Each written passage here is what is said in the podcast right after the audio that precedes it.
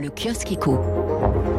La presse économique qui se penche sur toutes les implications nées de cette guerre russe en Ukraine. Dans les échos, l'Europe fait front, diplomatie, livraison d'armes. L'UE multiplie les initiatives inédites pour faire pression sur Moscou. Le quotidien souligne cette volte-face historique à Berlin qui va débloquer 100 milliards cette année pour moderniser son armée.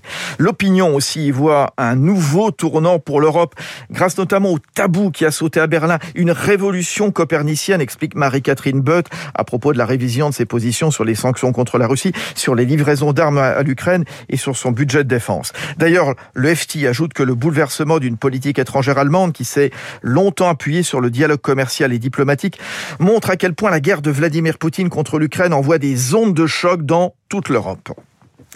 Autre impact pointé par le Wall Street Journal, les investisseurs qui se préparent à la poursuite des turbulences sur les marchés alors que les inquiétudes restent vives face à l'invasion de l'Ukraine.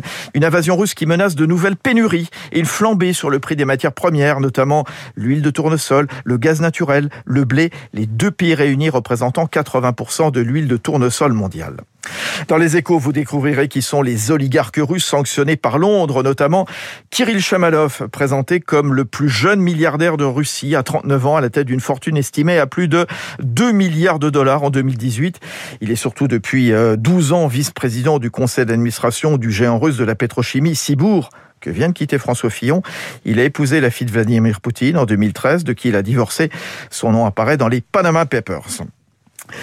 Dans le Figaro Économie, une année 2021 historique pour les profits du CAC 40. Le profit cumulé des géants français a triplé l'an passé à 130 milliards d'euros, en hausse de 60% par rapport au pic de 2019, 2019 l'année avant Covid. Cette très bonne année 2021 a été tirée par les entreprises de croissance qui ont bien profité de la reprise des économies, explique Vincent Juvin, directeur stratégie chez JP Morgan. L'un de ces 40, c'est AXA. Rendez-vous d'ailleurs dans 5 minutes avec son directeur général France, Patrick Cohen. Enfin, toujours dans le Figaro Économie, dans un autre genre, Système U porté par le dynamisme des villes moyennes. Le Covid a bouleversé la géographie de la consommation. Bien implanté dans les zones rurales, le distributeur a séduit 200 000 nouveaux clients l'an dernier.